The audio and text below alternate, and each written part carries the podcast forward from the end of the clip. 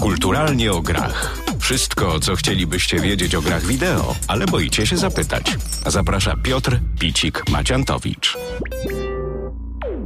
Dzień dobry, witam serdecznie w kolejnym podcaście Kulturalnie o grach. Dzisiaj znajdziemy się w kolejnym zamku, bo przecież księżniczka znajduje się w innym zamku. Dzisiaj ten zamek będzie cyberzamkiem, czy też cybertwierdzą, bo zajmiemy się tematem cyberpunka. Czym jest cyberpunk, z czym to się je? Możecie zapytać, dlaczego w podcaście o grach mówimy o cyberpunku. Oczywiście jest to związane z nadchodzącą premierą gry Cyberpunk 2077 od studia CD Projekt Red, ale nie tylko, bo cyberpunk cyberpunk to temat, nurt, który towarzyszy grom właściwie od zawsze, odkąd gry powstały, a z drugiej strony przecież cyberpunk to generalnie wielka kultura sieci, e, może kultura to za dużo powiedziane, ale sieć, internet, rzeczy związane z komputerami szeroko pojętymi właściwie definiują ten nurt. Moim gościem dzisiaj jest Stanisław Kandulski. Właśnie się tutaj zastanawialiśmy, jak go przedstawić, więc e, doszliśmy do wniosku, że będzie to pan z zawodu koordynator e, wszelkich działań, raczej kulturalnych. Jest również doktorem. Miałem o tym nie mówić, ale pierwszy raz mam Ale co to za doktor, który doktora. nie leczy? Dok, tak, doktor, który nie leczy. Doktor, który naucza. Da dokta. E, doktor nauk humanistycznych, e, nie cybernetycznych, ale gdzieś tam uważam go za moją pokrewną duszę w temacie cyberpunka. Tego nurtu, który jest bardzo, bardzo ciekawy. Bardzo serdecznie Cię witam. Witam Ciebie Piotrze, witam wszystkich naszych słuchaczy. No co, zaczniemy od tego, czym właściwie jest cyberpunk, bo to jest pojęcie już dosyć stare, ale nie aż tak bardzo, jak mogłoby się wydawać. Cyberpunk to taki gatunek, który z jednej strony jest mieszaniną innych gatunków, a z drugiej strony ma coś, co absolutnie go wyróżnia na tle tych innych rzeczy. No i co to jest właśnie? Jak to jest z tym cyberpunkiem? Czy to jest unikatowa sprawa, która powstała znikąd, czy jednak czerpie z gatunków innych? Na pewno czerpie z gatunków innych. Ja nawet, że tak powiem, w mojej skromnej głowie on czerpie już chyba ze wszystkiego, ze względu na to, że e, słowo cyberpunk znamy w kontekście już, możemy powiedzieć, historycznym, no bo lat 80., kiedy gdzieś te, ten termin po raz pierwszy się pojawiał. Możemy też o nim mówić e, w kontekście jakiejś tam przyszłości. Wszak wszystkim znana jest e, gra fabularna Cyberpunk 2020. Nie wiem czy wszystkim, ale mam nadzieję. ale gdzieś pewnie, pewnie jest znajoma i na pewno, jeżeli nawet teraz googlujecie gdzieś te słowa, no to ten termin na pewno wypłynie w kontekście gry wydawnictwa Kopernikus i nagle okazuje się, że e, oto rozmawiamy o cyberpunku 2020, wizji przyszłości, miejsca, w którym spotykają się sieć, cyborgizację, nowy sposób życia, istnienia i, i nagle okazuje się, że jak patrzymy w kalendarz, to jesteśmy w tym 2020 roku. Więc pod tym kątem myślę, że pewna fantastyka e, stała się rzeczywistością, a z drugiej strony ta rzeczywistość zweryfikowała tą fantastykę i każe nam e, jak gdyby znów zapytać o to, czym ten cyberpunk jest. No, dla mnie byłby pewnie na pewno jakąś wizją przyszłości. To po pierwsze, a po drugie wizją, która w jakiś sposób, możemy powiedzieć wręcz tematycznie wiąże człowieka z technologią i siecią.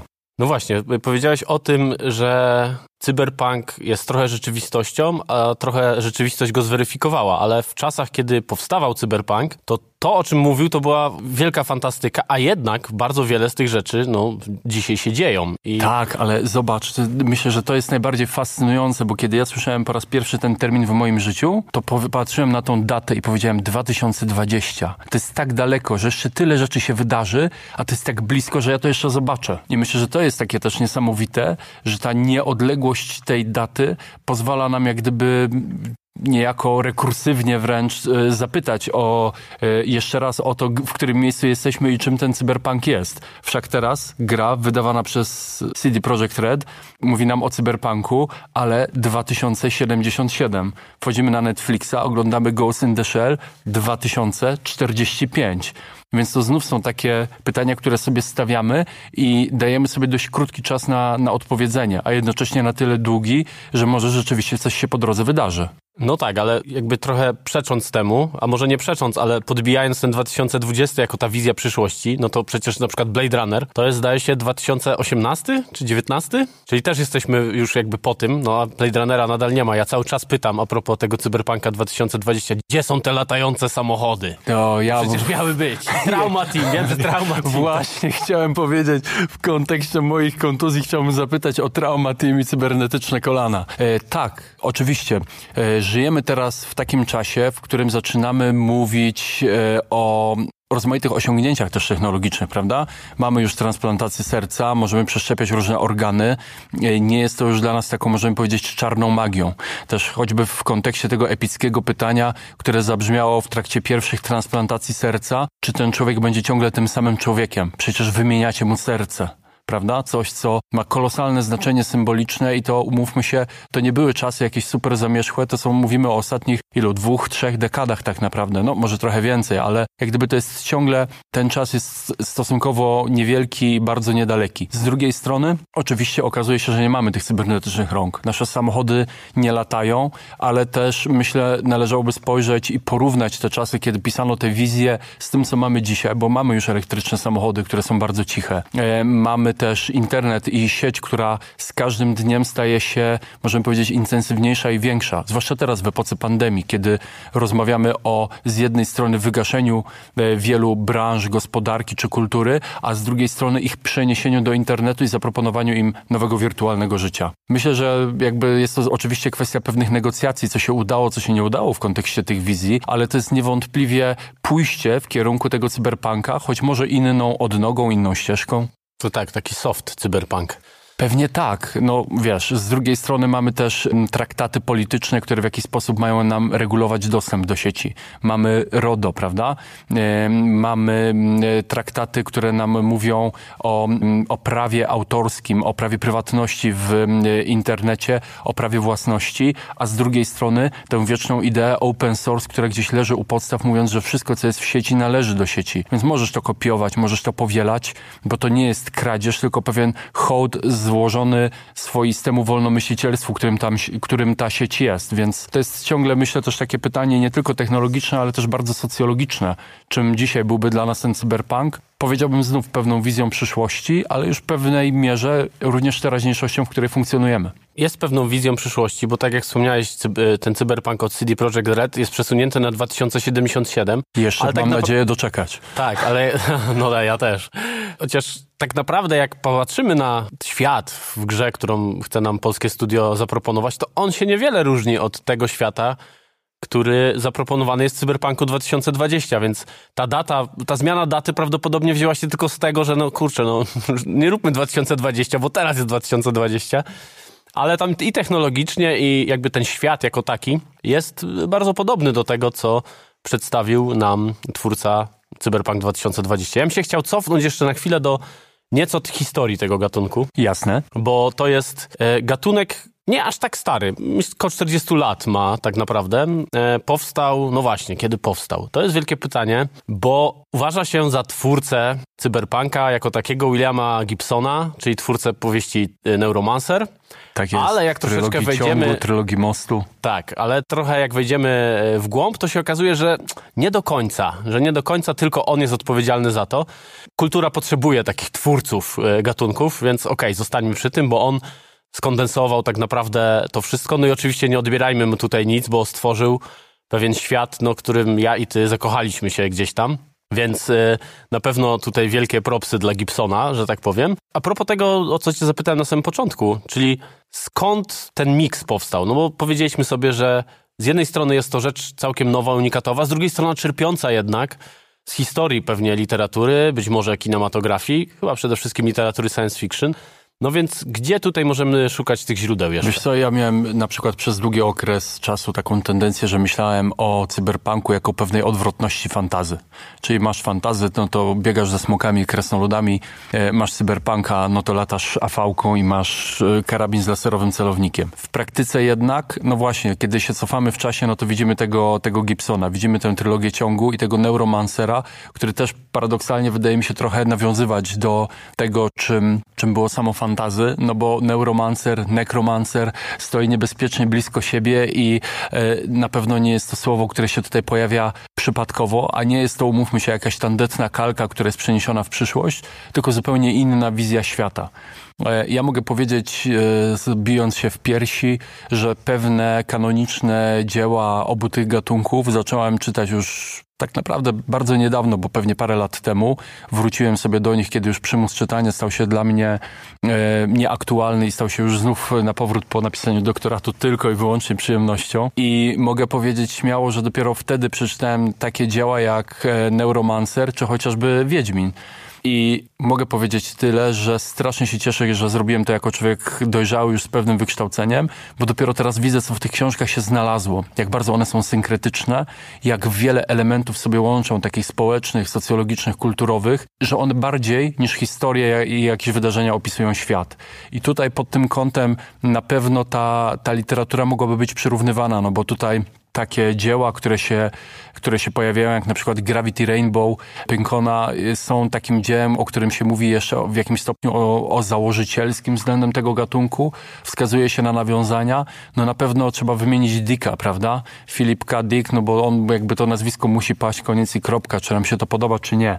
Natomiast czy jednoznacznie jesteśmy w stanie wskazać źródło i pokazać jakieś nawiązania filozoficzne? Trudno mi powiedzieć.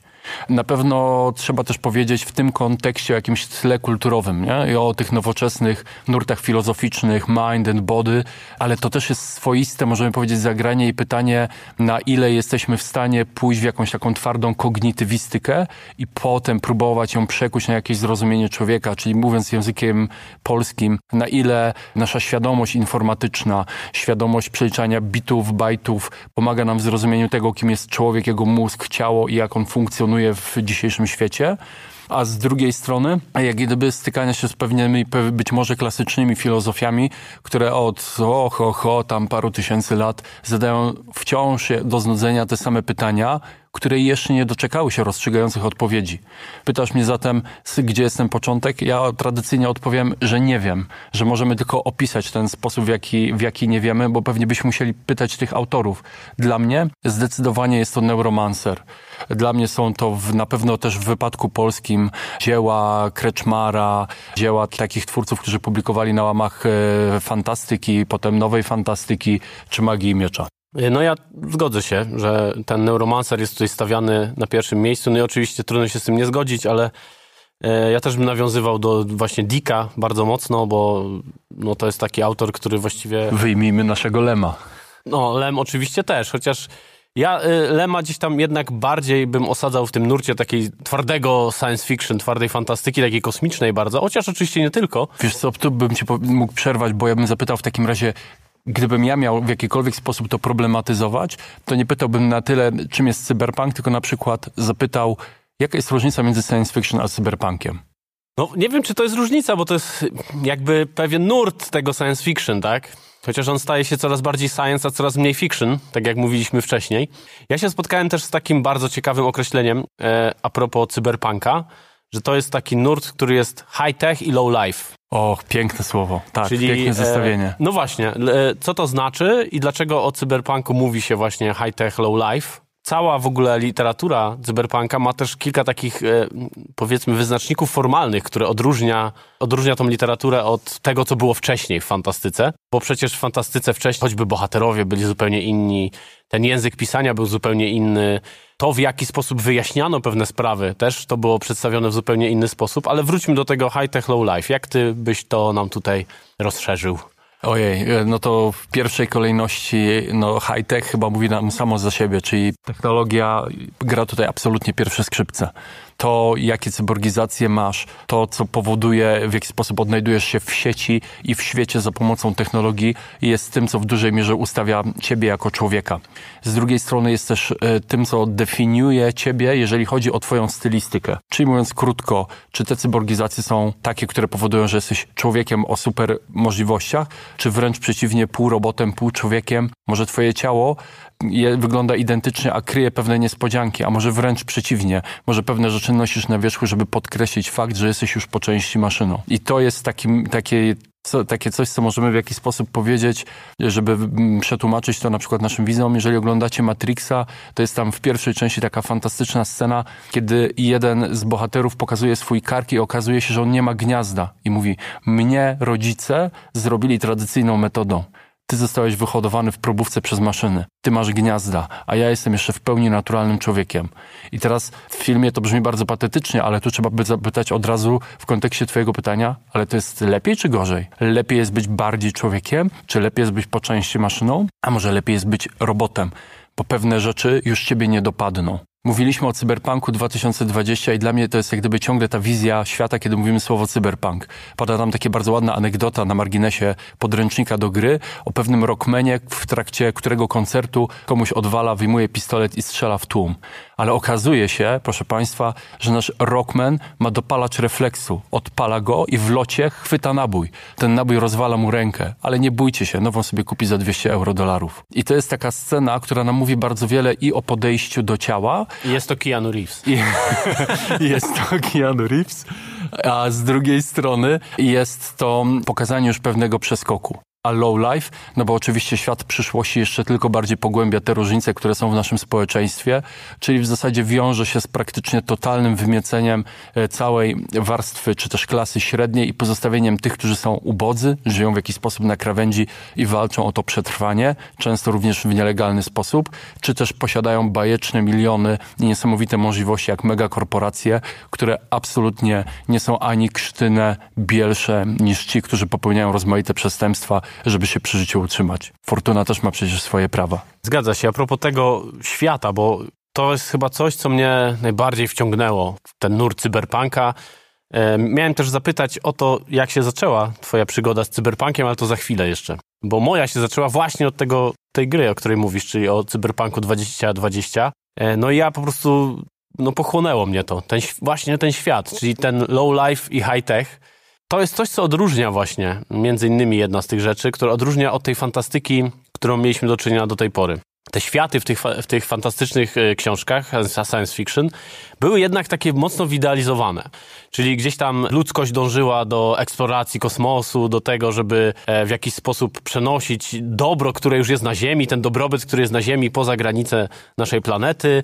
E, Nasz główny bohater zwykle był takim altruistą, zwykle był kimś, kto jest przede wszystkim bardzo dobrze wykształcony, ma bardzo silny kręgosłup moralny, mniej lub bardziej, ale zwykle tak.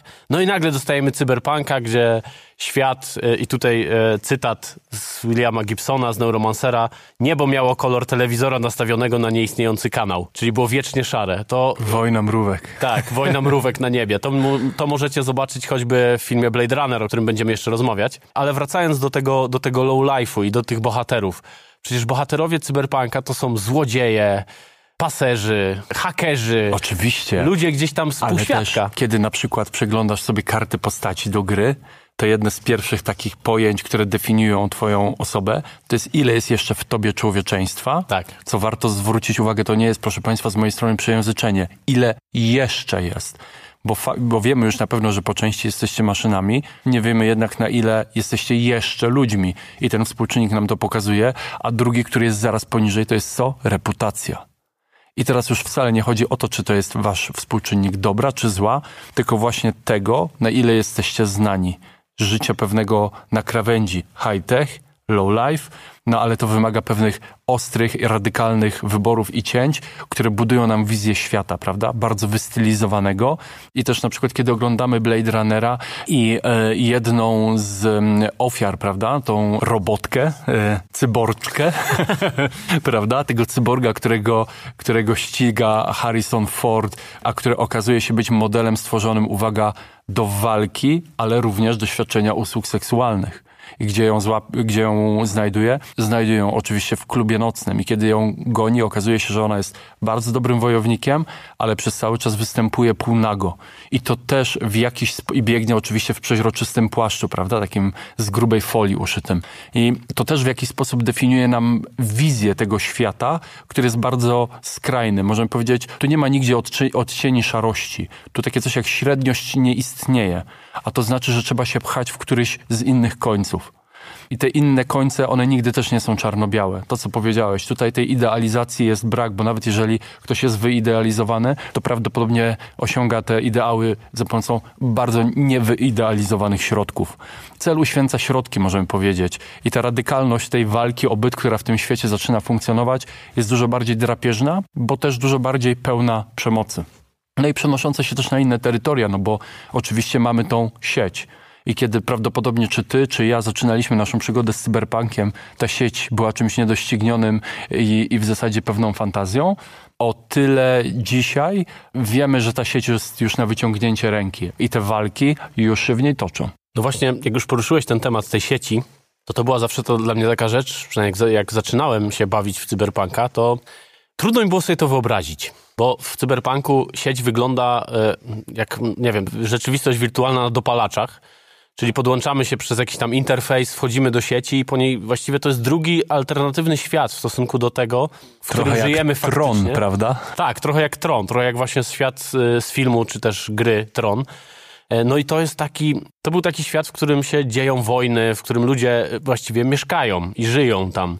I tutaj właśnie mamy, myślę, świetne e, rozróżnienie ten high-tech, low-life, czyli jakbyśmy patrzyli na takiego super hakera, chociaż w, w cyberpunku oni się nazywali netrunnerzy, a nie hakerzy. Piękne jest to słowo. Tak, piękne jest słowo netrunner. Powinno być w ogóle stosowane zamiast hakera. Netrunner. No jak to pięknie brzmi. Ale jest to inne ukierunkowanie. Człowieka, który sieć zwiedza albo ją przemierza, a człowieka, który się włamuje. Dokładnie. I to jest, i to, o co powiedziałeś, czyli tych przemierzających sieć, to jest taki wyznacznik trochę tej, tej sieci w cyberpunku. Czyli tam jakby, no może to nie jest drugie życie, chociaż być może jest, ale ta sieć zawsze była taka właśnie niekończąca się i te wizualizacje, które gdzieś tam się robiło, te łamanie tych wszystkich twierdz i tak dalej, to wyglądało niemalże jak, jak jakby no, druga rzeczywistość z pełną grafiką i tak dalej. To jest w ogóle problem, e, zwłaszcza w filmach, gdzie twórcy próbują zwizualizować ten internet, czy też tą sieć. Dokładnie tak. No i z tym jest zwykle problem. Oj, Nie wiem, czy- dyplomatycznie to ująłeś. Tak, nie wiem, czy właściwie e, ktoś, ktoś udźwignął ten temat. Jak pomyślimy jeszcze za chwilę i może nam się przypomni, mi się nie przypomina, żeby któryś film udźwignął temat hakowania na przykład, czy wchodzenia do, do sieci. Tym bardziej w świecie cyberpunkowym, gdzie zupełnie to inaczej wygląda. Tam, tam nie ma sytuacji, że haker siedzi przy klawiaturze, czy, czy w jakiś, przed jakimś monitorem. On po prostu się podłącza i wchodzi tam swoją świadomością jakby do tego świata. No, to jest właśnie też ważne pytanie, czym on tam wchodzi, prawda? Bo to też jest coś, co w cyberpunku jest poruszane. E, Zadaję, my możemy sobie też zadawać pytania, co my do sieci wnosimy od siebie jako ludzie i czy ta sieć, w jaki, sko- możemy powiedzieć, skoro ty patrzysz w sieć, to czy sieć patrzy w ciebie? No podejrzewam, że na pewno. Nie chodzi nam już w tym wypadku też o ten em, stricte teleinformacyjny, y, myślę, y, wymiar tej sytuacji, ale również taki czysto osobowościowy, co też w cyberpunku jest podejmowane. Jak myślisz, dlaczego ten gatunek jest wciąż popularny? Był popularny, kiedy powstał i to możemy tłumaczyć tym, że to była pewna odskocznia od tego, do czego ludzie byli przyzwyczajeni, czyli do tych bohaterów, o których mówiliśmy, do tej czystości, do tej fantastyki science fiction, która była taka bardzo wzniosła i nagle mamy ten brudny świat. E, Tym bardziej, że to się oczywiście też e, gdzieś tam połączyło z pewnymi e, nurtami w świecie rzeczywistym, w tym, co się działo w świecie rzeczywistym. Ale dlaczego teraz? Dlaczego teraz cyberpunk odżywa jakby? Pewien renesans cyberpunka y, ma miejsce. Cyberpunk zaczął o tyle interesować, że on jest już tu. To jest, możemy powiedzieć, proza życia. Teraz tylko pytanie, w jakiej skali i jak bardzo udało nam się ten świat zrealizować. To jest pierwsza rzecz. Druga rzecz to wizja tych wynalazków jest astronomiczna. Skoro my to już mamy, my cywile i możemy myśleć o tym w kategoriach użyteczności, to rodzi się oczywiście też pytanie, co ma wojsko? Bo to też jest jak gdyby nieodzownym elementem tej układanki. No i tu myślę, że ten cyberpunk już wjeżdża grubiej. O, zdecydowanie. Tam myślę, że roboty bojowe, jakieś takie tematy, to już to No już przecież są. drony bezzałogowe, czy samochody, które będą nas przewozić z miejsca na miejsce. Parę lat Bez temu, kierowcy. oczywiście, bezzałogowe. Parę lat temu miałem taką sytuację, gdzie jechałem z kolegą, który pracuje w jednym z dużych i znanych koncernów samochodowych. Mówię parę lat temu w kontekście trzech, czterech lat temu, gdzie e, kolega powiedział mi, wiesz co, myślę, że przyszłością już nie jest to, że każdy z nas będzie miał samochód. Natomiast myślę, że przyszłością jest to, że każdy z nas na przykład będzie sobie pożyczał samochód na minuty albo na godziny, po to, żeby tylko załatwić swoje potrzeby. No przecież nie musisz wydawać tych 50 czy 60 tysięcy na samochód. Nie zużyjesz ich tak realnie, bo twój samochód głównie stoi. No więc jeżeli ta wizja się spełnia i możemy już po trzech czy czterech latach, mamy kilkanaście firm, które rywalizują ze sobą w zakresie car sharingu, to to jest znów pewien kroczek naprzód, mały, bo mały, ale jednak w stronę tego świata, w którym ta technologia jest na wyciągnięcie ręki i obsługuje nasze życie. Ja tu podłapię temat koncernu jako takiego, bo to jest przecież też jeden z takich no, wiodących rzeczy w świecie cyberpunka. Kiedy cyberpunk był, powstawał, to nie mieliśmy do czynienia z czymś takim jak korporacje. Mieliśmy, ale może w dużo mniejszym stopniu. Tak, zdecydowanie. Teraz korporacje są już wielką potęgą. Na porządku w, dziennym tak, byśmy w świecie powiedzieli. cyberpunka korporacje, właściwie megakorporacje, są czymś więcej niż państwa w tym świecie. Mają większą siłę sprawczą, mogą więcej. I ja bym tutaj pociągnął właśnie ten temat i korporacji, i trochę czegoś innego niż technologia. Nawiązując do tego pytania, dlaczego ten cyberpunk jest taki popularny. Bo technologia to jedno, a pewne y, działania społeczne i to, jak zmienia się nasz świat, w jaką stronę idzie, nie wiem, czy filozoficznie, moralnie, społecznie właśnie, no to to też jest coś, co zbliża nas niestety do tego świata cyberpunka, który, no umówmy się, nie jest zbyt kolorowym światem. Więc jakby to jest być może drugi, drugi taki aspekt tego, dlaczego cyberpunk jest taki popularny teraz. Mamy wielkie y, przemiany społeczne. Oczywiście one są bardzo mocno związane z technologią, ale nie tylko. I teraz właśnie chciałbym, żebyśmy rozbili sobie ten cyberpunk na, na te dwa słowa, które łączą ten nurt, czyli na cyber i punk. Myślę, że ten cyber to jakby już sobie większość Już powiedzieliśmy chyba w naszej rozmowie. Dlaczego cyber, ale dlaczego punk? Jeżeli nie wiesz, co jakie słowo znaczy, to sprawdzasz w słowniku i to słowo punk odsyła nas do nurtu kontrkulturowego, prawda? Kontrkultura była niczym innym jak formą walki o pewne wartości, a w zasadzie można powiedzieć ich pewnego z, sprzeciwu względem panującego porządku. Gdzieś tam w latach 60., 70., 80., pewnie w różnych państwach różnie to wyglądało. To słowo punk pewnie by miało oznaczać również w tym wypadku ustalenie nowego porządku. Co to miałby być za porządek? W kontekście tych światów zapewne pewne równouprawnienie w zakresie walki o dostęp do informacji, do technologii, do samostanowienia w świecie, który doznaje globalizacji już w takim, możemy powiedzieć, ekstremalnym wymiarze, gdzie z jednej strony jest kontrolowany przez nieliczne, ale mega potężne korporacje, które za pomocą swojego kapitału kształtują politykę światową, a z drugiej strony no to jest ciągle świat ludzi, relacji pomiędzy nimi, jakie by nie były i w nich będzie trzeba umieć się odnaleźć w sposób inny niż tylko finansowy.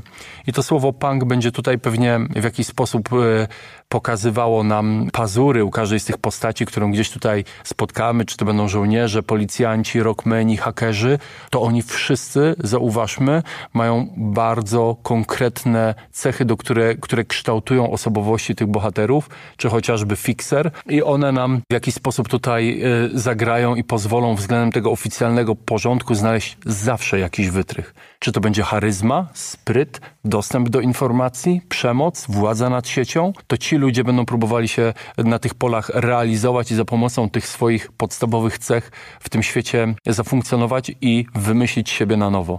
Więc myślę, że to słowo punk miałoby tutaj taki z jednej strony buntowniczy wydźwięk, a z drugiej wiązało się z próbą samookreślenia siebie. Czyli kontrkultura. Tak, w Bo wydaniu gruncie rzeczy- cybernetycznym. w gruncie rzeczy zawsze ten bohater, czy to literatury, czy filmowy, on jest w tych, że tak powiem, szeregach tych korporacji, czy nie, to zawsze on w pewnym momencie staje się tym punkiem, czyli tym odszczepieńcem, który walczy gdzieś tam z tym systemem. jest. Korporacjami po prostu. Dokładnie właśnie, tak. My to znamy z kontekstu politycznego, ten ma, możemy powiedzieć, bardziej ekonomiczno-gospodarczy. No ja myślę, że to słowo punk w cyberpunku jakby wzięło się bezpośrednio od muzyki punkowej, bo to przecież Oczywiście. kiedy powstawał Tak, e, no to cyberpunk, jest- to były czasy świetności muzyki punkowej. To prawda. Więc zresztą e, przecież jedną z klas postaci w cyberpunku 2020 jest Rockman. Nie ma żadnego Oczywiście, innego systemu oczywiście. gier RPG. Co jest też e, moim zdaniem ważne, ten bunt, który niosło ze sobą pokolenie kontrkulturowe tych hipisów, tych punków, kto potem tworzył to najbardziej nośne pokolenie w MIT, prawda? Tych ludzi, którzy pchnęli, możemy powiedzieć, ten, ten świat, którzy dzisiaj są tymi ludźmi, którzy jakiś tam sukces odnieśli. I nie jest pewnie przypadkiem to, że, w, w, że te postawy tych, e, tych osób wiązały się z kontestowaniem jakiegoś porządku. My w naszej rzeczywistości, tutaj w świecie realnym znamy to z kontekstu politycznego, w grze, no ma on taki, można powiedzieć, bardziej ekonomiczny wymiar. Przyznam szczerze, mnie to zawsze zastanawiało, bo kiedy analizowałem rozmaite źródła historyczne, trafiłem kiedyś na taką informację, że Liga e, Miast Hanzeatyckich potrafiła szachować państwa swoją polityką, czyli główne miasta portowe kiedyś mające dostęp do handlu morskiego potrafiły dyktować politykę i traktaty poszczególnym państwom po to, żeby ten handel mocno się utrzymywał i te państwa odżywiał. Pomyślałem sobie wtedy, co to musiała być za potęga jaka to niesamowita władza, że po prostu z perspektywy handlu do tego doszło. Ale dziś jak gdyby znów trafiamy właśnie w, w, sedno tych intuicji, bo mamy i korporacje już dzisiaj przecież, które dyktują nam warunki, gdzie ludzie się bronią, na przykład czy używasz Chroma, czy Firefoxa, prawda? No ja powiem, chińskie telefony, czy, czy nie? Czy kup, no właśnie. Czy y, dobre, bo polskie jest naprawdę dobre, bo polskie? No i my tutaj z naszym szkłem polskie? powiększającym właśnie sprawdzamy, czy jest polskie. I teraz myślę, że takim ważnym elementem i całym przesłaniem cyberpunka jest właśnie ta dalekowzroczność, kiedy my spoglądamy w przyszłość, a potem porównujemy ją z naszą codziennością. Nie po to, żeby się zastanowić, kiedy możemy kupić tego FNRALa, prawda, który zadaje 6K6 obrażeń, tylko po to, żebyśmy mogli się zastanowić trochę nad naszą rzeczywistością. Dobrze. Myślę, że y, możemy przeskoczyć bardzo y, szybko do mm, rzeczy, o której już wspominaliśmy w kontekście tego nieba i tego świata przedstawionego. Bo o tym jeszcze za dużo nie powiedzieliśmy, o klimacie, o tym gęstym klimacie, który towarzyszy cyberpunkowi.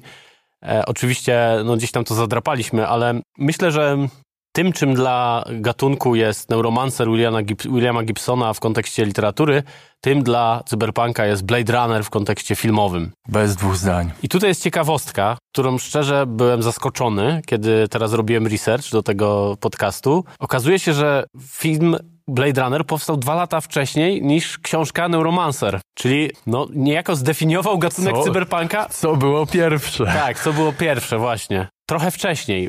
Y, film Blade Runner jest oparty na książce Filipa K. Dicka, czy y, roboty marzą o elektronicznych owcach, tak? Zdaje się. Tak to, tak jest. Tak to było. E, która to książka nie jest chyba cyberpunkowa, z tego co pamiętam, e, ale te pewne rzeczy, które zostały przemycone do, do filmu, tam są, ale ten film jakby wygrywa właśnie tym klimatem. To było coś, co, co pokazało cyberpunka takiego od A do Z właściwie, jeżeli chodzi o świat przedstawiony cyberpunka. No bo to właśnie jest ten świat, w którym wiecznie pada, wiecznie jest ciemno, e, wiecznie jest jakaś mgła na ulicach, wszędzie świat jest pełen reklam właściwie i tylko reklam, nie ma tam żadnego innego kontentu.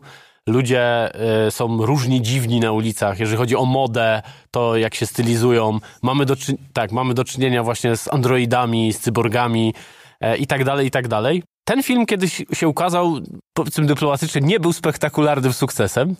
Dopiero po latach gdzieś tam on stał się kultowym. Zresztą o tym rozmawialiśmy już w poprzednich odcinkach podcastu i w kontekście gry Blade Runner i filmu Ridleya Scotta. Czy ten film jest właśnie takim e, wyznacznikiem cyberpunka, jeżeli chodzi o filmy w ogóle?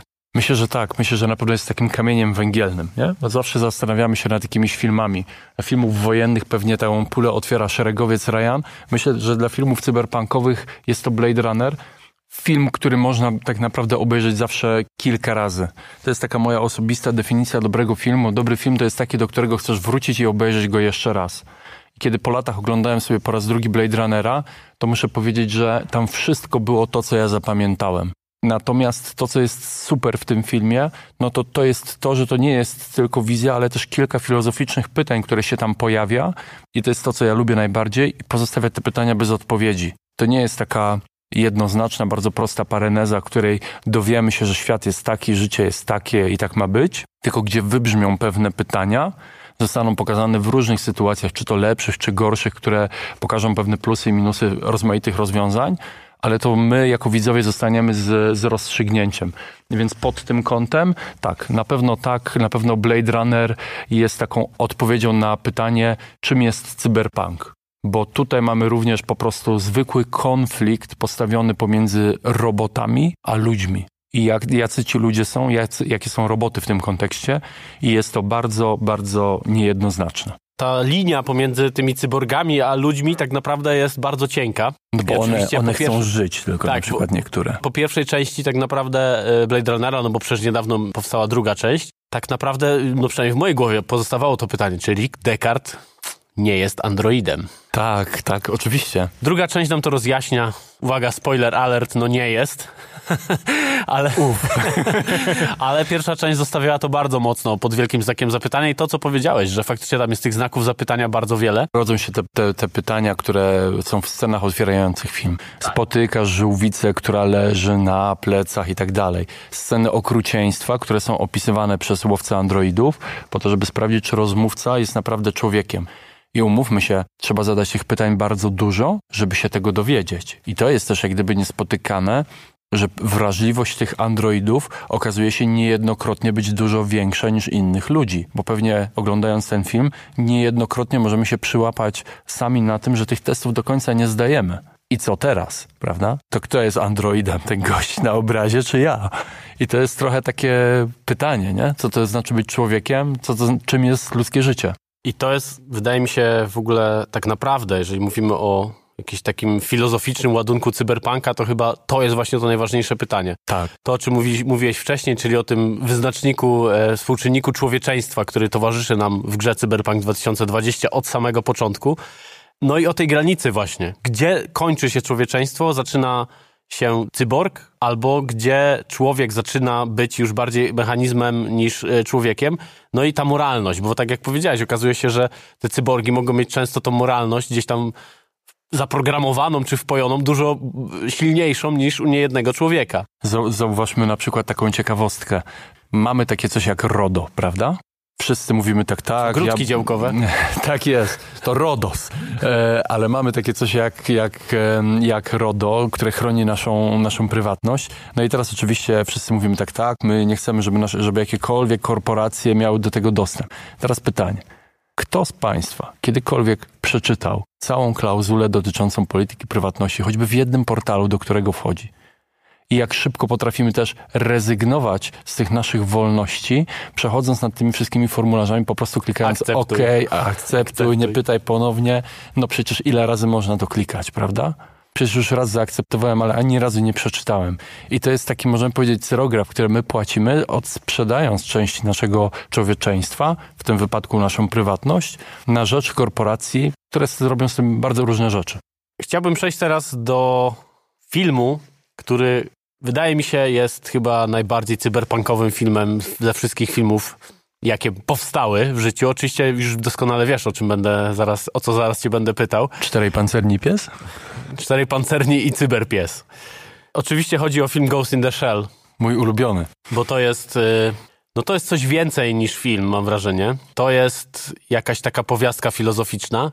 Mimo wszystko, jak to się mówi, ze szczelaniem.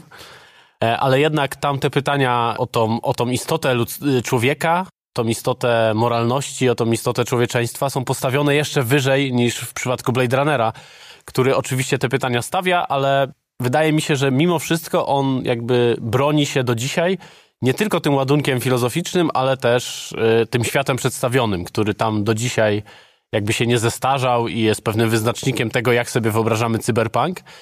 Film Ghost in the Shell proponuje nam trochę inną wizję świata cyberpunkowego, bo oczywiście te wszystkie cyborgizacje tam są, ale tam są sceny w dzień, tam to życie jest takie jednak bardziej, nie wiem, wesołe, tak bym powiedział.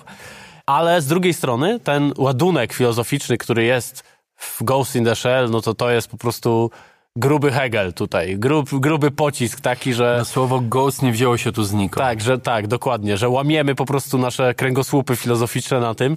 No i chciałbym e, zapytać Cię o to, dlaczego Ghost in the Shell jest najważniejszym dziełem filmowym, jeżeli chodzi o cyberpunka? Dla mnie osobiście z dwóch przyczyn. Po pierwsze, oferuje tą wizję. Film Ghost in the Shell jest takim filmem, który, e, do którego stworzenia zaprzęgnięto kawał klasycznie pojętej filozofii.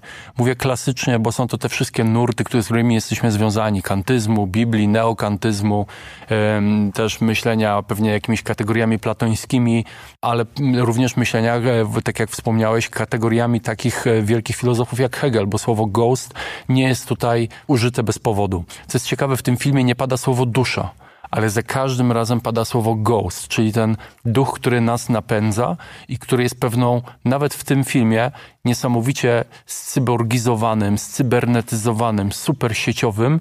Tam jest ciągle coś niepoznanego. i to niepoznane w tych naszych bohaterach definiuje się w rozmaitych sytuacjach, a konkretnie tutaj w przypadku y, głównej bohaterki, czyli pani major, która nawet w pewnym momencie zapytana, dlaczego ona nurkuje, odpowiada, nawet nie możemy się upić bo nasze ciała tak doskonale filtrują alkohol. Jesteśmy niezniszczalni w walce.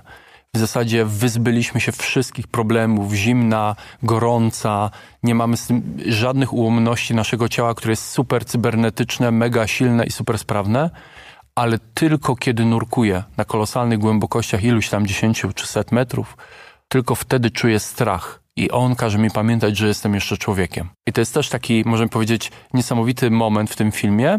No i oczywiście tam tych elementów akcji, o których też wspomniałeś, jest bardzo dużo, ale one też są w pewnym momencie jakąś wymówką co do tego, y, czym jest na przykład nasze ciało, prawda? Czym jest nasze człowieczeństwo, kiedy Batu na przykład daje sobie odstrzelić w pewnym momencie rękę, no bo przecież to nie jest żadna strata, zaraz mu zrobią nową. I rzeczywiście w następnym kadrze widzimy, jak po prostu dostaje kolejną ale, prawda? Ciągle pojawiają się te, te pytania i one y, są też o tyle niebanalne, że przecież w momencie tworzenia tego filmu były już te wszystkie kognitywistyczne nurty filozofii. To mind, mind and body było szalenie rozwinięte. Cybernetyka w zakresie refleksji filozoficznej była rozwinięta.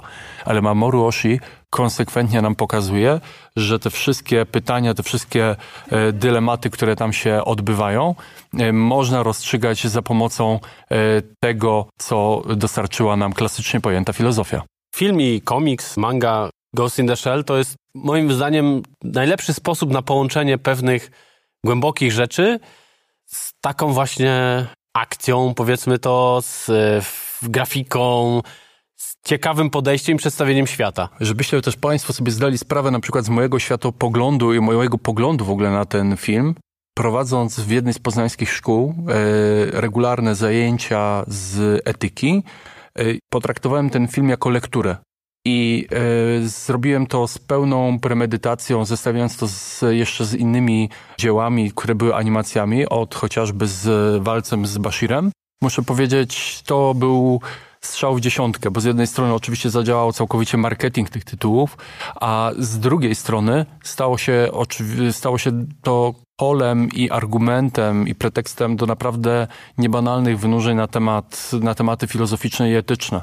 Także to jest dzieło, które bardzo świadomie operuje pewnymi treściami, które się nie starzeją, które są zadawane, które są tymi pytaniami zadawanymi ho, ho, ho, ho lat, a może i jeszcze dłużej.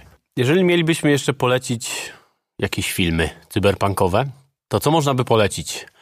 Oprócz oczywiście wspomnianego Blade Runnera, Ghost in the Shell, które są takimi wyznacznikami cyberpunka, ale czy powstało coś jeszcze dobrego? Mm, może niekoniecznie aż tak filozoficznego i tak bardzo e, zagłębionego w tych myślicielskich nurtach, dającego nam pewien pogląd na to, czym jest cyberpunk i pewien sposób zanurzenie się w ten świat.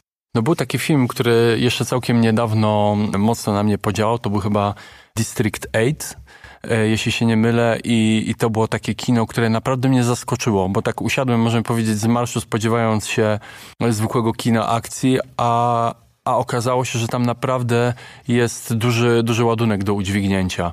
Jeżeli byśmy szukali jednak czegoś mniejszego, a czegoś bardziej w temacie akcji, skoro już wywołałeś nazwisko Keanu Reeves, no to tak, musi wiem, być... że jesteś fanem dobrych filmów sensacyjnych, więc...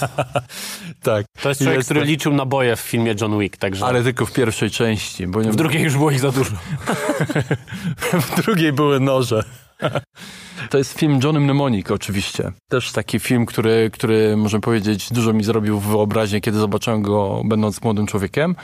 No i oczywiście też z takich filmów, które wtedy obejrzałem, ale to już takich klasycznie pojętych e, filmów akcji, no to Nemesis, taki film o wojnie cyborgów z 1992 roku. No Terminatora nie przywołuję, bo wydaje się to być bardziej oczywiste niż oczywiste. Matrixa też bym już nie przywoływał, bo, bo gdzieś to ta nazwa padła, ale... No ale ja właśnie mam problem z tym Matrixem i jego cyberpunkowością. No bo on jest, wiadomo, Neo jest hakerem i tak dalej, ale ten świat, który tam jest, to on nie jest za bardzo cyberpunkowy. Bo mówi się właśnie o Matrixie jako takim naprawdę grubym wyznaczniku cyberpunka. Ja tymczasem zupełnie nie widzę tego. Myślę, powiem szczerze, że bardziej by się wpisywał pewnie w taką refleksję bardziej poświęconą może sztucznej inteligencji. No właśnie, no być może. Pewnie należałoby iść bardziej tą drogą, bo tutaj pomiędzy człowiekiem a maszyną bardziej postawiono, y, że tak powiem, granice konfliktu niż y, tego, czym ci ludzie chcieliby się stać, prawda? W cyberpunku możemy powiedzieć, z tą technologią się żenimy. Chcemy mieć tą cybernetyczną rękę i oko. No właśnie, bo w cyberpunku jakby nigdy właściwie ta sztuczna inteligencja nie była jakimś takim motywem przewodnim. Oprócz być może Blade tak. Runnera, tak. który gdzieś tam faktycznie mamy te androidy, to jednak ta sztuczna inteligencja była cały czas w rękach człowieka. Ona nigdy się właściwie nie wymknęła z tej kontroli. Co jest też ciekawe, e, zauważmy jak dzisiaj myślimy e, kategoriami sztucznej inteligencji. Gdybyśmy chcieli używać, to czym ona jest dzisiaj? I ona wcale nie jest tym robotem siwowłosym, czy tą piękną stripteaserką Blade Runnera, czy właśnie tym omnipotentnym Rutgerem Hauerem, który przebija ściany pięściami, tylko jak gdyby ona się kryje w czymś innym. I ona jakby paradoksalnie kryje się też w tym cyberpunkowym świecie, ale tych megakorporacji, które tego używają, do gier giełdowych, do, do handlowania danymi, czyli możemy powiedzieć uczenia się od człowieka tego, jak on się zachowuje, po to, aby mogły te zachowania przetwarzać maszyny. No i jeżeli na przykład weźmiemy sobie takie książki takiego gościa jak Marcin Sikorski, który jest z człowiekiem bardzo zaangażowanym właśnie w ten rynek i specjalistą od spraw rynku chińskiego, który bada działanie sztucznej inteligencji, no to ja muszę powiedzieć, słuchając wykładu tego człowieka, prawie zawału dostałem. Co do tego, jak dzisiaj te technologie mogą wyglądać, jeżeli chodzi o sztuczną inteligencję, i one wcale nie mają imienia i nazwiska, tylko są właśnie takim tworem rozmytym w sieci oprogramowaniem, które subtelnie wdziera się w każdy praktyczny aspekt naszego życia. Tak, no ta sztuczna inteligencja teraz zdecydowanie właśnie działa tak podprogowo, powiedziałbym. Na zasadzie, że wszyscy wiemy, że przecież ona gdzieś tam jest i sobie coś tam liczy, ale tak naprawdę właśnie nie jest taka uwidoczniona fizycznie. Na zasadzie, że nie ma mamy imienia. cyborga, bo co, widzimy tego pieska z Boston Dynamics, tak, który się potyka o, o tam kuleczkę, która staje na, na jego drodze, chociaż już tam podobno, znaczy podobno, no widziałem już, że, że już sobie lepiej radzi z tym ale nadal w kontekście takich robotów, cyborgów, no to ta sztuczna inteligencja nadal jeszcze jest y, gdzieś tam daleko, chociaż kto wie, może jednak gdzieś tam wcale tak nie jest. To jest ten czas, żeby przejść do gier, bo przecież ten podcast jest o grach. E, wiem, że odjechaliśmy dzisiaj trochę w inne tematy, może bardziej filozoficzne, może bardziej e, socjologiczne, może jakieś takie e, nurtowo-cyberpunkowe, ale właśnie przecież cyberpunkowe gry też są. Miałem to zadać to pytanie wcześniej a propos Neuromancera, bo to jest dzieło, które nie doczekało się właściwie żadnej ekranizacji nigdy. Ale doczekało się gry w 88 roku. Przykro nam. Przykro nam, tak. Gra jest okrutna. Powstała na Amigę. E, no, nie była spektakularnym sukcesem. Znałeś kogoś, kto miał Amigę? No, zdarzyło się, zdarzyło się. W każdym razie, no to jest przypadek, gdzie te, ta ekranizacja, czy też grywalizacja, o której rozmawialiśmy w, w poprzednim odcinku, nie miała miejsca, ale y, nurt cyberpunka ma się całkiem nieźle, jeżeli chodzi o gry komputerowe. No i też gry RPG, bo przecież od tego też gdzieś tam wyszliśmy mamy Cyberpunka 2020, ale mamy też taki system y, gier RPG, gier fabularnych, tak zwanych papierowych, dla tych, którzy nie wiedzą, co to jest, albo nie mieli z tym nigdy y, styczności. Czyli jest mistrz gry, który opowiada całą historię i są gracze, którzy wszystko muszą sobie wyobrazić i mają tylko przed sobą kartę postaci, czyli takie, alternatywnego Takie czasy też kiedyś siebie. były. Te czasy też kiedyś były, ale one znowu mają się bardzo dobrze teraz polecamy wam ewidentnie pograć sobie w takie rzeczy, ale wracając do tematu, powstał też taki system gier RPG, który nazywa się Shadowrun. To jest w ogóle wielka ciekawostka, bo to jest świat cyberpunka, do którego dorzucone zostały elementy świata fantazy. Czyli mamy elfy, mamy magię, mamy krasnoludy. Trole. Tak, trole. Magia. I można by powiedzieć, że to się nie mogło udać, a jednak się udało. Dlaczego o tym mówię? Bo oprócz tego, że zbliża się gra Cyberpunk 2077, to kilka lat temu powstało kilka y, bardzo ciekawych produkcji w świecie Shadowruna, które bardzo mocno y, polecam. Ale chciałbym zacząć od takiego, myślę, kamienia, może nie węgielnego, ale na pewno milowego, jeżeli chodzi o gry komputerowe w kontekście cyberpunka, czyli do gry Deus Ex, której wiem, że y, miałeś okazję grać. tak. Ja też miałem okazję grać. No i co? No i znowu mamy do czynienia z czymś więcej niż szczelanką, że tak powiem. Tak, bo tutaj pojawia się jeszcze czarodziejskie słowo, to nigdy nie padło tam jako cyborgizacja, ale padło jako augmentation. I to było coś, co naprawdę podwyższało jakość gry, gdzie główny nasz bohater mógł sobie na przykład przeszczepić ręce, żeby były super silne, czy nogi, żeby go daleko niosły, czy płuca, które pozwalały mu wyjątkowo długo pływać. Tak, to, to była gra, która oferowała bardzo wiele niesztampowych rozwiązań i też tego doświadczyłem, kiedy wymienialiśmy się z kolegami informacjami, patrzyliśmy na swoje zapisane gry, to każdy z nas był gdzieś daleko i realizował ten główny scenariusz, ale nie było dwóch takich, którzy by tam doszli tą samą drogą. To było coś, co ta gra oferowała. Bardzo polecamy wam tą grę, bo ona jest dosyć stara. To jest Stara, ale jara. 2000 rok, zdaje nie chciałbym się? skłamać. Wiem, że to na pewno, ta gra na pewno powstała przed 9-11, tak zwanym. Tam jest taka kontrowersja, gdzieś tam jakiś, e, jakaś teoria spiskowa, że twórcy Deus Exa przepowiedzieli zamach na World Trade Center, bo w ich grze w Nowym Jorku nie było World Trade Center. Oni to potem tłumaczyli tak, że po prostu no, Tak, musieli tak. wyciąć e, daleki plan, bo za dużo pamięci zżerało.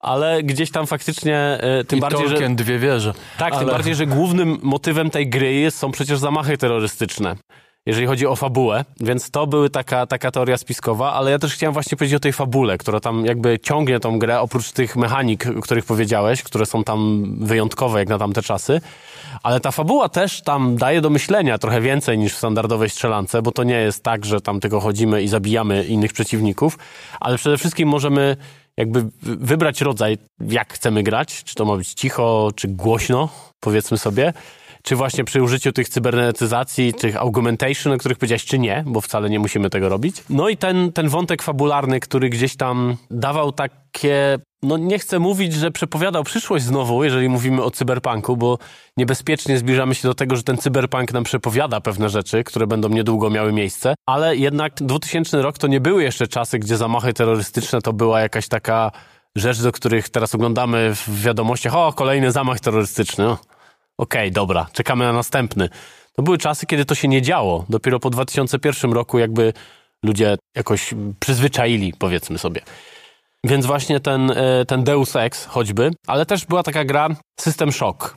Nie wiem, czy miałeś okazję w to grać. To jest gra bardziej powiedzmy kosmiczna, ale która też właśnie te augmentacje i te elementy jakiejś takiej cybernetyzacji wzięła na wyższy level, ale tam znowu mamy do czynienia ze sztuczną inteligencją która, tak jak powiedzieliśmy, niekoniecznie w tym cyberpunku jest bardzo drążona, ale tam sztuczna inteligencja, która, z którą tak jakby prowadziliśmy rozgrywkę przez całą grę, bo ona zarządzała statkiem kosmicznym, na którym e, ta rzecz się działa, to też bardzo mocno, e, dlatego tą grę tutaj polecam, bo ona też jest bardzo Myślę, że pójdźmy w ten, ten kierunek filozoficzny, chociaż może to zabrzmi za, za, za mocno i za, jakoś za bardzo doniośle, jeżeli chodzi o gry komputerowe, ale jakoś tak jest, że przy okazji tego cyberpunka i w grach, i w filmach gdzieś ta filozofia się pojawia. No, nie wiem, czy, czy teraz szukamy na, na wyrost tego, ale wydaje mi się, że no, tak jak mówiliśmy, jest to związane z tym, że, że ten cyberpunk nas po prostu gdzieś tam dogania. Wiesz co, też czytając artykuły na przykład e, związane z współczesnymi grami, okazuje się, że też jest dużo takich gier, które tą wizję przyszłości projektują w taki trochę odwrotny sposób, no bo na fali koronawirusa, mówiąc brzydko, e, wypłynęły gry związane z epidemiami, gdzie łącznie z tym, że możesz grać rolę wirusa i dążyć w kierunku jego rozprzestrzeniania po świecie, co pewnie też mogłoby się wpisywać być może w ten taki nurt y, cyberpunkowy, ale już w zupełnie odwrotnym znaczeniu tego słowa, gdzie następuje taki, taka, możemy powiedzieć, neobarbaryzacja społeczeństwa, kiedy nagle technologicznie nie możemy zrobić kroku do przodu, tylko wręcz przeciwnie do tyłu, kiedy okazuje się, że jesteśmy dziesiątkowani nieznaną chorobą. Także myślę, że w tym kontekście wszelkie formy gier czy takich refleksji, które nas pytają o to, co będzie, zakładają jakiś taki pseudo, czy też nie pseudo filozoficzny system, którym pozwoli tę sytuację w jakikolwiek sposób unormować czy ustatkować. Łącznie z tym, że no też tak jak powiedziałeś, światy wyidealizowane miały już swoje pięć minut, a teraz gramy też w tych światach, gdzie niejednokrotnie to zło może grać pierwsze skrzypce albo przynajmniej niejednoznaczność, a to daje bardzo duże pole do popisu, jeżeli chodzi o realizację rozmaitych scenariuszy. No a przynajmniej gdzieś tam jakieś takie, no nie utożsamienie się z tym złem, ale przyzwyczajenie się do tego zła, które jest jakby wszechobecne, a które może przestaje być złem, jakby zaczyna być po prostu taką mm, rzeczywistością. No bo jakby czym jest zło, czym jest dobro, no nie będziemy w to wchodzić teraz, tak? Nie, oczywiście. Ale, e, ale właśnie, no te, te jakieś takie motywacje, ta moralność, która się absolutnie zmienia, przynajmniej w kontekście e, tych gier, o których mówimy, e, no, czy też filmów, czy w ogóle generalnie nurtu cyberpunka, no to ta moralność tam jednak no jest zupełnie inna niż to, co dzieje się teraz. Wiesz co, bo też oglądałem sobie ostatni, e, ostatnio serial Ghost in the Shell, też ci o tym wspominałem, Mhm. prawda? Ten nowy, który się No pojawił. właśnie, możesz, y, jesteś w stanie go polecić? Wiesz co, jest z, zupełnie inny i tak go oglądałem z takim trochę smutkiem, że tyle tej filozofii już tam nie ma, że jest to film e, bardziej taki fabularno-socjologiczny. Natomiast też powiem, nie chcę tutaj spoilować, ale powiem, że na przykład ostatnie odcinki zostawiły mnie w takim miejscu, że naprawdę postawiłem sobie wielki znak zapytania nad głową, bo to to była duża wolta. Ja się zastanawiam, albo to było strasznie głupie, albo strasznie genialne. Ale fakt, że nie mogę się zdecydować, które to było, strasznie mnie rajcuje i daje mi wielką radość z tego, że ten, ten film obejrzałem. Natomiast w samym tym filmie pada jedno takie, takie zdanie, kiedy ktoś właśnie pyta major Motoko, co ma zrobić, a major Motoko odpowiada, a co ci podpowiada twój duch? I to jest też taki, myślę, ważny element w tym filmie, że jacy oni by nie byli, przez ile pól bitew by nie przeszli, wiedzą, że gdzieś poza tym, że, że to nie wystarcza, nie? że jest tam coś więcej. Wracając do gier, jednakowoż, Jednakowoż. nie, nie udało mi się. prawie, prawie, byłeś blisko, ale zaraz, zaraz jeszcze wrócimy do filmów. Czuję się w obowiązku, żeby o tych grach powiedzieć jeszcze trochę, bo w końcu jest to podcast o grach, ale no, ten odcinek jest nieco wyjątkowy. E, W każdym razie gry, tak samo jak, a może nawet bardziej niż e, świat filmowy czy książkowy, eksplorują ten gatunek pewnie przez swoją specyfikę, no bo jednak gry dotykają pewnych mechanik i skupiają się na jakimś aspekcie konkretnym. Bardzo często też opowiadałem historię, ale w przypadku e, cyberpunka nie tylko, bo mamy również gry strategiczne, gry logiczne czasami. Chciałbym polecić dwa tytuły przynajmniej, czyli grę Invisible Incorporated, czyli strategiczną e, grę opartą na bohaterach, kilku, których e, kontrolujemy. E, to jest gra turowa, bardzo fajna rzecz dla ludzi, którzy lubią strategię w klimacie cyberpunkowym. Gra, o której już mówiliśmy wcześniej, czyli gra Observer, która dzieje się w cyberpunkowym Krakowie i gra tam Rutger Hauer, e, gra tam Arkadiusz Jakubik. Trochę horror, trochę thriller, taka trochę interaktywna opowieść, świetna rzecz. Nie ukrywajmy, że gra Cyberpunk 2077, od której wyszliśmy, będzie miała ogromny impact na świat kultury, bo już nie boję się tego powiedzieć, na świat kultury, nie tylko growy. To będzie prawdopodobnie spektakularny sukces i finansowy, i wizerunkowy, bo przecież przy okazji tej gry współpracuje twórca systemu Cyberpunk 2020, Mike Pondsmith, Ja trzymam kciuki, tak powiem. który całym sercem stoi za tym projektem i mówi, że to jest bardziej cyberpunkowe niż w ogóle jego system. Więc jakby, co z tym cyberpunkiem w przyszłości? Nie wiem. E, to jest, możemy powiedzieć... Dobrze, takich- dziękujemy. Dobranoc. w laickich słowach. Natomiast tak nieco poważniej, wydaje mi się, że po pierwsze y, okaże się, że cyberpunk y, jako wizja świata mógł nie zdać egzaminu. Że nie poszliśmy w, że tak powiem, ciężko zbrojność, y, nie jesteśmy zakuci w metalowe nogi i tym podobne rzeczy, że ten cyberpunk w naszym świecie teraz jest dużo bardziej wyrafinowany. Zamyka się w relacjach międzyludzkich. Okej, tym, ale to jest nadal sieć. cyberpunk, nie? Czy nazwijmy to może, nie wiem, soft cyberpunk? Wiesz co, po pierwsze, nie wiem, czy to będzie sam cyberpunk. Po drugie, myślę, że niektóre elementy tego świata pozostaną. No bo te rozdźwięki, to pogłębianie różnic klasowych, jakbyśmy tutaj językiem Marksa powiedzieli, no jest w dzisiejszym świecie oczywiste, więc ten przyszły również będzie musiał być w to wyposażony. Po drugie, wydaje mi się, że jeżeli cyberpunk, to na pewno będzie dużo bardziej sieciowy. A po trzecie, nie wiem, czy cyberpunk. Nie wiem, czy to będzie punk i jak bardzo będzie cyber. Moim zdaniem będzie to formuła, która się już nieco wyczerpała i co do której będziemy mieli duży sentyment, jeżeli chodzi o to, co dzisiaj sobie powiedzieliśmy, bo to jednak, możemy powiedzieć, kawał refleksji jest. A z drugiej strony, wydaje mi się, że będzie trzeba pójść dalej i tę wizję trochę urealnić. Co będzie tym nowym gatunkiem, nie wiem. Pytania o przyszłość na pewno pozostają pytaniami otwartymi, doczekają się swoich odpowiedzi czy wizji. Natomiast osobiście sądzę, że ten cyberpunk się przekuje, ale nie wiem w co bo już na pewno nie będzie cyberpunkiem, takim typowym, możemy powiedzieć. Nie? teraz się zacząłem śmiać trochę, bo pomyślałem sobie, że ten Ghost in the Shell 2045 jak gdyby postponuje nam trochę tą granicę i przez to staje się to niejako zabawniejsze. No, Cyberpunk jest teraz 2077. A y, Blade Runner był 2049. Nie widziałem tego filmu. Tak będę e, oficjalnie to tłumaczył. Byłem w kinie, zasnąłem, odżegnuję się od tej produkcji. Jakkolwiek... Ładny jest. Tak, wiem i powiem szczerze, że e, to piękno też dostrzegłem dzięki tobie, bo pamiętam, że o tym rozmawialiśmy i zwróciłeś bardzo uwagę na tę część wizualną i ja ją potwierdzam. Zwłaszcza jak zobaczyłem, jak były tworzone makiety.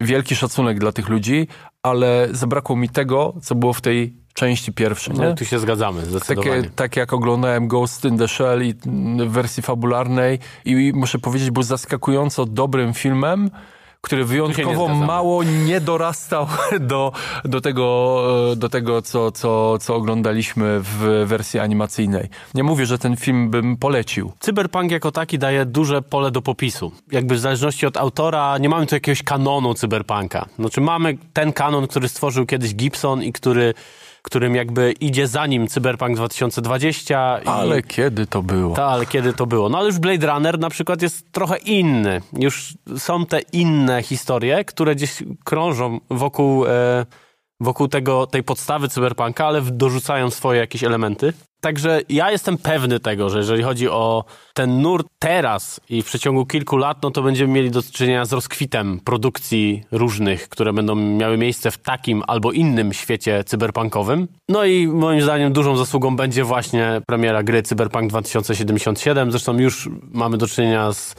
przynajmniej jeżeli chodzi o gry komputerowe, z wieloma produkcjami, które powstają w tym nurcie. Pewnie właśnie dlatego, że ta machina i promocyjna, i produkcyjna CD Projekt Red no, ruszyła już dawno temu, bo trzeba też powiedzieć, że to jest gra, która została zapowiedziana w 2013 roku chyba. Świetną animacją, bardzo polecamy wam sprawdzić. Ja przez skromność nie chciałem do niej nawiązywać, ale pamiętam jak pierwszy, widziałem ją tak. po raz pierwszy i prawie zemdlałem. Pierwszy trailer jest po prostu grubaśny, także sprawdźcie Tam jest koniecznie. wszystko. Tak, i choćby ten krótko, to nie wiem, trwa z 3 minuty. Ten trailer pokazuje wam, czym jest świat cyberpunka. Przyznam ci się szczerze, ja się trochę martwię o tego cyberpunka, który ma teraz wyjść. I zastanawiam się, na ile to jest projekt, który leci taką siłą rozpędu, właśnie od tych tam, sprzed tych siedmiu czy iluś lat, a na ile stanie się właśnie jakby realizacją tego, tego naszego, na ile to będzie takim dream come true, nad którym, na który my tak czekamy Ja myślę, że będzie. Jak ja się dowiedziałem w ogóle, że CD Projekt Red, ludzie odpowiedzialni za Wiedźmina, trójkę, który był grą świetną, biorą się za cyberpunka i to tego i Mike Pondsmith będzie tam przy tym działał, to po prostu wow, to było wow.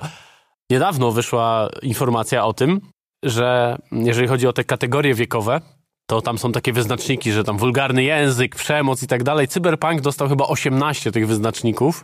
To znaczy, że to będzie gra bardzo dla dorosłych. Ja nie twierdzę, że czekam na to, co jakby na takie hardkory, tak? Ale, ale jakby, tak, to siłą rzeczy buduje taki pewną jest świat cyberpunka. świata, świata mroku. Tak, więc cieszę się, że jakby oni nie będą brali jeńców. Oni się nie będą bali pewnej Dość powiedzieć też w kontekście tych wyznaczników, że nie mogło być inaczej, skoro akcja dzieje się w Night City. Tak. Nie? tak. I jestem bardzo ciekaw Night City. Jestem naj... To jest chyba rzecz, której jestem najbardziej ciekaw, jak to miasto zostanie przedstawione. Już trochę tego widzieliśmy, bo gameplaye przecież tej gry są dostępne i są świetne, y, no ale wiadomo, gameplay gameplayem, a gra właściwa grą właściwą, e, ale już zostawmy tego cyberpunka i zostawmy tą przyszłość, bo jakkolwiek to zabrzmi w przypadku cyberpunka jest świetlana. Skupmy się teraz na ostatniej rzeczy, czyli na polecajkach, na tym, co możemy polecić, oprócz tego, co już zostało polecone albo niepolecone w trakcie tej naszej rozmowy. Jakie są takie najważniejsze rzeczy, które trzeba sprawdzić, żeby poczuć cyberpunka? Jeżeli chodzi o wizję przyszłości i za taką jeden z najbardziej dojrzałych filmów, możemy powiedzieć, z tego gatunku, to ja określam na przykład Animatrix a konkretnie te z tych e, nowel, które się tam pojawiają, które noszą nazwę drugiego renesansu, Second Renaissance.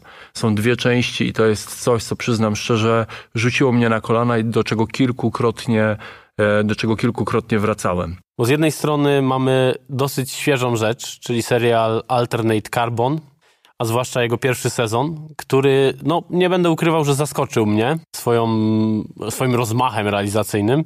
Bo jeżeli chodzi o świat cyberpunka, no to mamy tam wszystko. tak jak trzeba.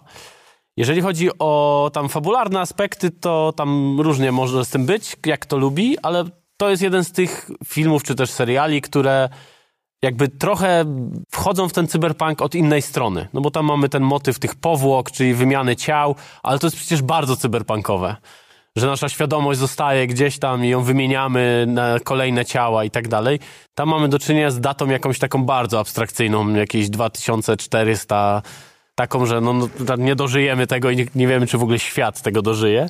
W każdym razie to jest ta pierwsza rzecz.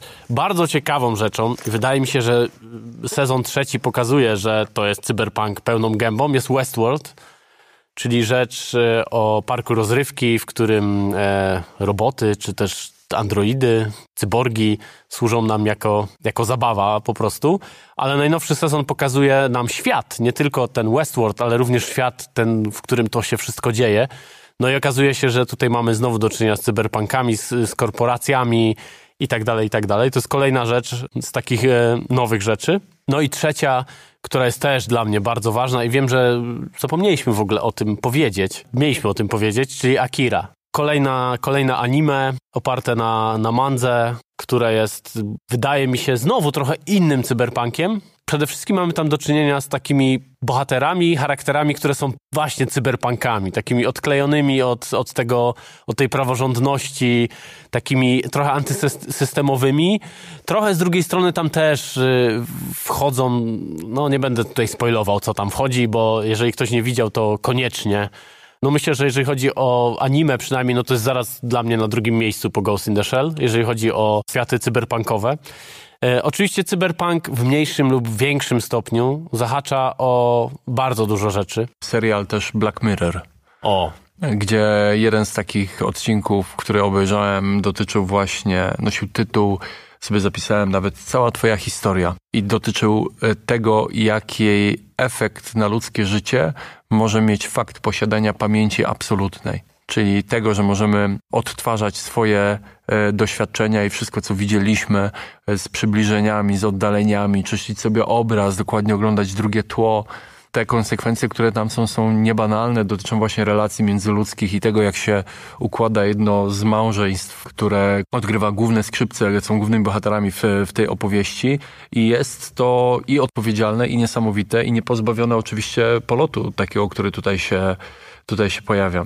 A powiedz mi Piotrze, a kojarzysz taką produkcję jak Avalon? A, guilty pleasure. Właśnie miałem o to zapytać wcześniej, ale miałem pewne pory, nie wiem. Obawy. Bo y, to jest, jakkolwiek to szalenie zabrzmi, to jest produkcja polska, której reżyserem jest Mamoru Oshii, czyli tenże Mamoru Oshii, który, Ten sam. którego ręki wyszedł Ghost in the Shell. I gra tam Małgorzata Foremniak. Także Do dzisiaj nie wiemy, czy to dobrze, czy źle. jest to abstrakcyjna rzecz, ale miała miejsce. Ja uważam, że jest to gniot nad gnioty. Jest to po prostu bardzo zły film. Znaczy, on prawdopodobnie jest dlatego tak zły, bo po prostu jego budżet był bardzo zły. Nie znam kulisów produkcji tego, ale coś tam poszło bardzo nie tak. Wydaje mi się, że jeżeli patrzeć na tą historię, to ona ma potencjał, zdecydowanie. No ale Potencjał wyszło jak zwykle w Polsce. duży. Ale Tak, ty, tak, tak. ty tam wiem, że czujesz jakieś pociągi do tego Wiesz filmu. co, ja już się nauczyłem patrzeć też na filmy trochę inaczej i na przykład powiedzieć, że jestem fanem Lovecrafta to jest może trochę za dużo, ale myślę, że jest to, że światy przedstawione u niego na przykład pokazują nam pewne, pewne rzeczy y, i pewne, jest tam pewien potencjał grozy, który, który możemy, w którym możemy się No ale nie porównujmy tu Lovecrafta do Wiesz co, Avalonu. ja, no. Absolutnie. Natomiast chodzi mi o to, że ostatnio obejrzałem na przykład horror, który się nazywa Kolor z przestworzy i to też, muszę powiedzieć, no odpowiada on statystykom w popularnych dziś e, zestawieniach filmowych znajdujących się na różnych portalach i to jest takie, też tak w kontekście Avalonu o tym mówię, że oglądasz ten film, mówisz Jezus Maria, jaki on jest zły, robisz przerwę, wychodzisz na balkon, oddychasz głęboko wraz i oglądasz go dalej, bo wiesz, że musisz. I ja mam czasami wrażenie, że Avalon jest właśnie taką produkcją, że był straszny gniot, ale prawie wszyscy go widzieliśmy. no ale dlatego, że to jest Mamoru Oshii i Polska, tak? No jakby Trzeba trudno, było, trzeba trudno było nie dać się ponieść temu. No. No właśnie, ale to jak gdyby też e, dla mnie po prostu jest to element pewnej układanki, nie? Może mniej ładny, ale jak gdyby istotny w kontekście tej, tej refleksji, która pokazywała, że Polska próbowała stanąć jak gdyby na wysokości zadania, to, że nie wyszło, no to inna sprawa. No właśnie. Dobrze, tym pięknym akcentem myślę, że zakończymy e, naszą dzisiejszą pogaduchę. Dzisiaj realizuje nas Eryk Kozłowski. Wielkie Wielkie pozdrowienia. podziękowania za to. Moim gościem był Stanisław Kandulski, doktor, nauczyciel, człowiek wielu talentów. Proszę Państwa, tyle pięknych tytułów dla jednego Nie człowieka. wiem, co mam powiedzieć. Dziękujemy za uwagę. Zapraszam do kolejnego odcinka podcastu Kulturalnie o Grach.